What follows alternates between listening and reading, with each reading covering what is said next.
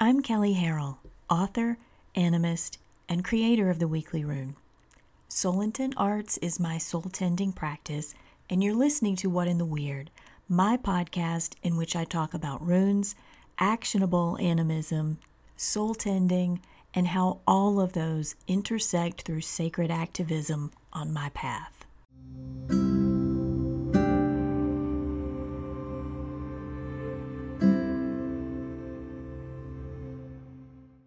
The Weekly Rune is out, and if you're not sure what it is, it's a rune cast that I've done for years, focused on the runic calendar and the current half-month rune.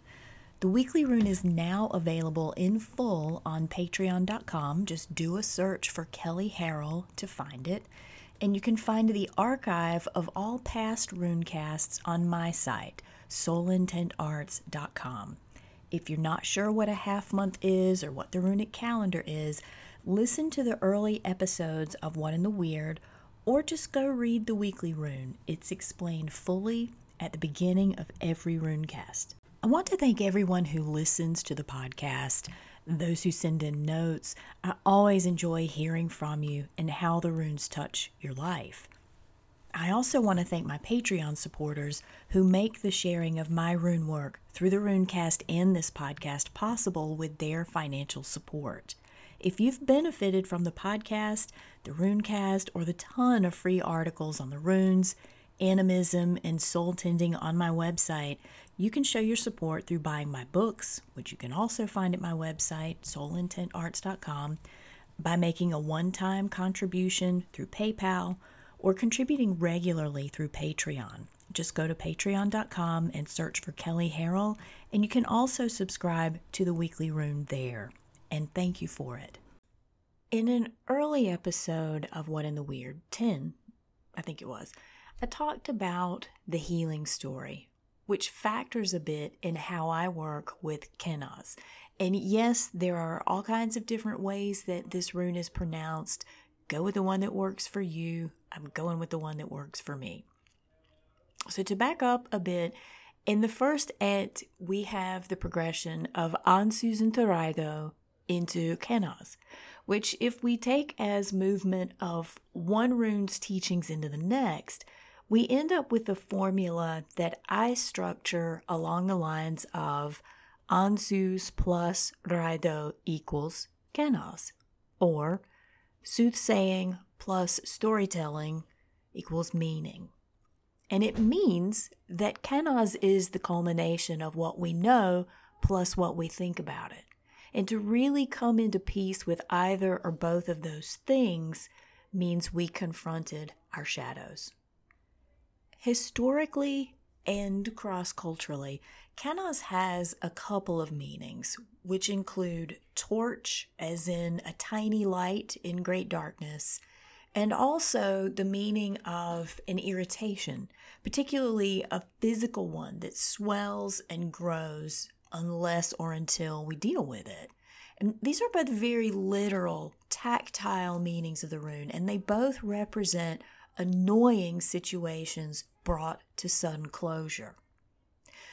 Another association with Kenaz is that of kenning, which may be conceptually originated in Germanic, Old Icelandic, Old English. Each of those has roots, cognate roots, in the word kenning and other rune-influenced languages. Kenning is the combination of simple words or concepts that create a totally new concept that didn't exist before. So, like, classic kennings from Beowulf are whale road, as in the ocean, or battle sweat, which is blood. Those are the common ones that people talk about, but we have modern kennings like brown noser and tree hugger. And what I've always found resonant about kenning is that it employs metaphoric qualities that draw on these really tactile things, these practical things that we understand in one way, but in combining them, pulls them together in this really poetic, brand new way. In my very non-scientific opinion, it's engaging both brain hemispheres in that it's poetic, but it's based in these literal, relatable life dynamics to create a completely new concept. It really involves duality to create a completely new awareness. So where is she going with this? Okay. When we sit with that dualistic nature of Kenaz, its association with light and darkness, tension, and the dispelling of it, it all becomes a little more logical, right? My lens for the runes is animistic and as tools for personal evolution, like keys that we can learn from to guide us through life. And through that view, Kenaz is about shadow and light. So the 90s and early aughts came with a lot of projection where shadow is concerned. And first of all, those eras taught that we have only one shadow and that we need to shine light on it post-haste. And I bought into that as much as anybody. I didn't know any better. I was still coming from this trajectory of sin and salvation. I just didn't know any better. And the thing that I couldn't figure out about lighting my shadow was why I still felt like crap. It turns out that lighting your shadow is right up there with killing your ego. It doesn't work that way. We can't kill off parts of ourselves. We can't drag them screaming into the light. We develop shadow parts, yes, plural, when a life dynamic turns us inward on ourselves. It could be trauma, could be mean girls, bad government, colonization, poverty, sickness. Shadow selves are created as the result of external events that we deal with by internally shelving part of ourselves. And so then if we have shadows inside us, we have light also, right? Yes. We call the lights high selves, true self, sacred self, big me, transpersonal self. Go with the wording that works for you. And again, I was taught that we have one shadow, one high self. No. Just no. If that's mind-blowing, you just hang on a second. For every shadow, we have a true self attached to it.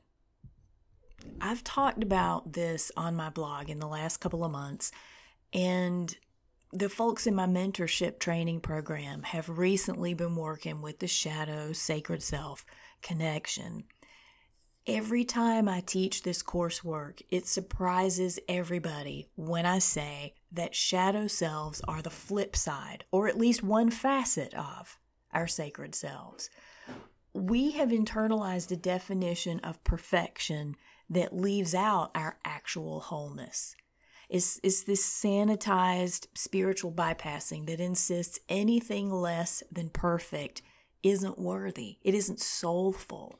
When in reality, that's not only untrue, it's damaging. When we reject shadow, we're also rejecting a true self that we need.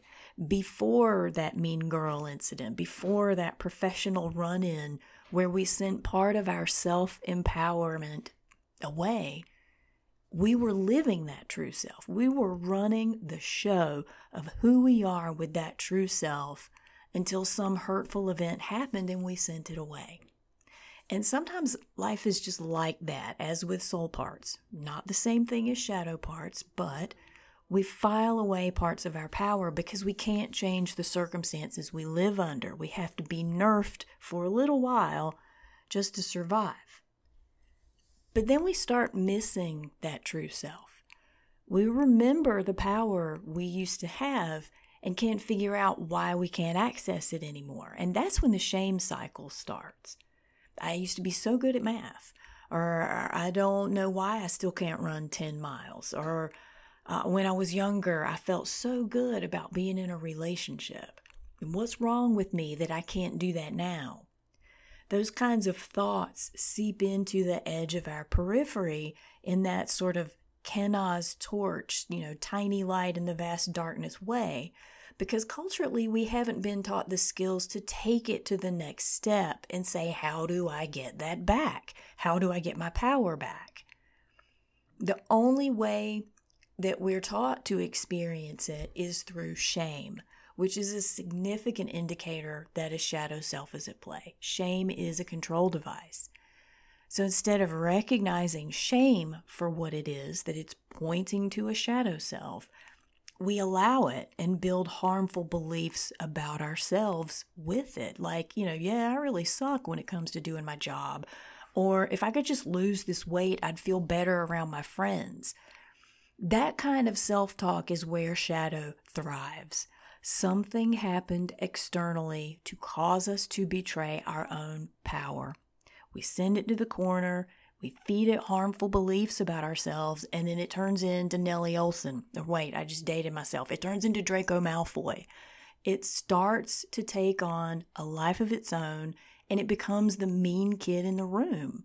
You start forming thought patterns and beliefs about yourself that get harder and harder to circumvent, even to the point of believing them yourself.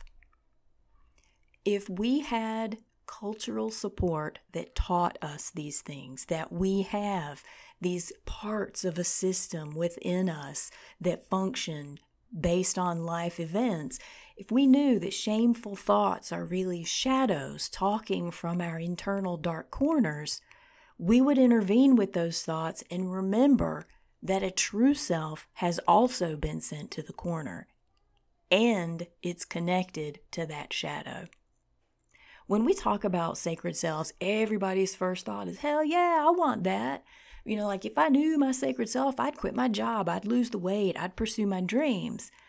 But the thing is, we can't retrieve the sacred self without the shadow. And that's the Debbie Downer that almost everybody greets in sacred self work. You don't get the light stuff without the dark stuff. And that's why we have to stop thinking about ourselves in these compartmentalized polarities, or we will always fail our own best efforts to heal, tend, and stoke our power. We are full systems, and that system is enough. Kenaz is the whole package. It's the annoying little voice on the very edge of your awareness that says something's wrong here, something needs attention, we need to pause.